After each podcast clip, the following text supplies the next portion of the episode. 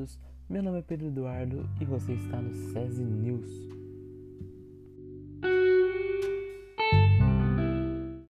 Hoje falaremos sobre filosofia. E não só isso, falaremos sobre alguns tópicos como filosofia diante do mistério, filosofia da ciência, a experiência estética e filosofia da informação. Então fique ligado. Para começar falando em cada tópico, primeiro vamos definir o que é mistério que é algo simples. Mistério é algo que pode ser conhecido, mas não em sua totalidade.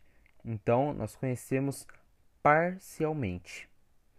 Agora, vamos falar o que é religião. Religião é uma crença na existência de poderes e forças ou divindades mesmo. E nós temos que pensar que a religião sempre pensa algo sobre a sociedade e também tem, tem certas práticas para se conectar com a divindade.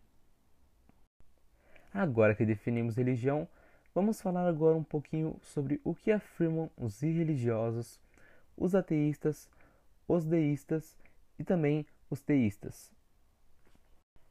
Para começar, os irreligiosos são aqueles que têm ausência, eles não praticam alguma religião, acham que não há necessidade de acreditar em alguma divindade. Os ateístas são pessoas que negam totalmente a crença de Deus. Então, Deus não existe. Já os deístas são um pouco diferentes dos ateus. Eles pensam que Deus é uma forma de explicar o mundo, mas que ele não interage conosco. Os teístas, terminando, são os que acreditam em Deus e defendem a existência dele e também que pode se relacionar com Deus. Agora vamos para a área da ciência. Para Aristóteles, a ciência é um verdadeiro conhecimento, porque se pode provar. A ciência trabalha com isso, trabalha com provas, com justificativas e com fatos. Então, para Aristóteles, isso é um conhecimento verdadeiro. Vamos mais a fundo agora. Vamos para as teorias do conhecimento, começando pelo veracionismo. Veracionismo, ela confirma e verifica uma hipótese por meio da experiência, ou melhor, do método empírico. O que é o método empírico? O método empírico é aquele que gera aprendizado, que gera experiência. Continuando, Agora vamos falar sobre falsificabilidade, na qual foi desenvolvida por Karl Popper, que sugere que um pesquisador, cientista, ele procure nas suas pesquisas algo que torne os seus resultados falsos.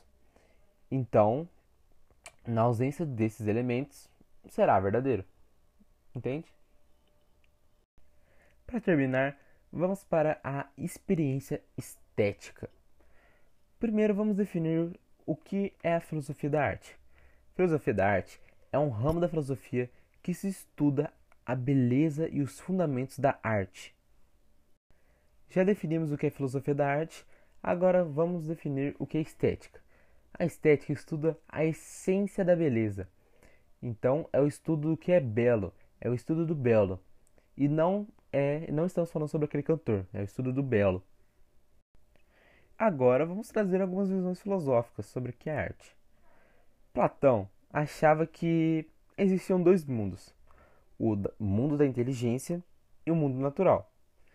Logo, pensando por esse lado, ele tinha uma percepção muito negativa sobre a arte. Enquanto Platão dizia isso, Aristóteles dizia que a arte exaltava a inteligência humana. Já Plotino, ele era neoplatônico. E ele achava que contemplar o que é belo é através da arte. Já São Santo Agostinho, ele achava que Deus criou a todos. Então, tudo aponta para Deus. Então a arte mostra a beleza de Deus. São Tomás de Aquino também falava algo parecido, que tudo aponta para os atributos de Deus.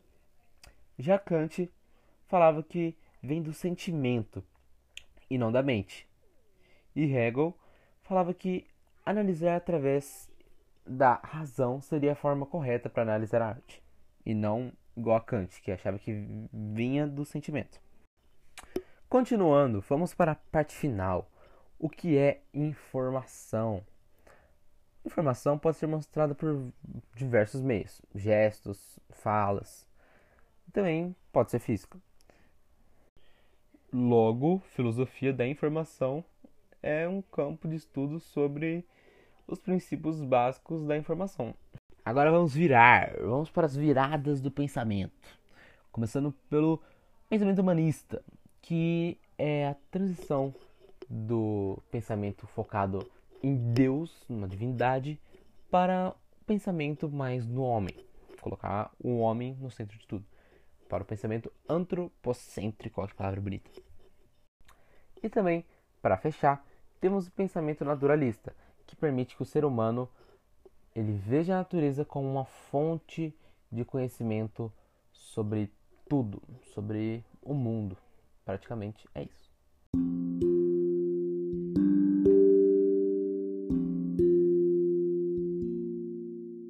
Muito obrigado. Esse, esse podcast ficou um pouco longo, porque teve muitos assuntos abordados aqui.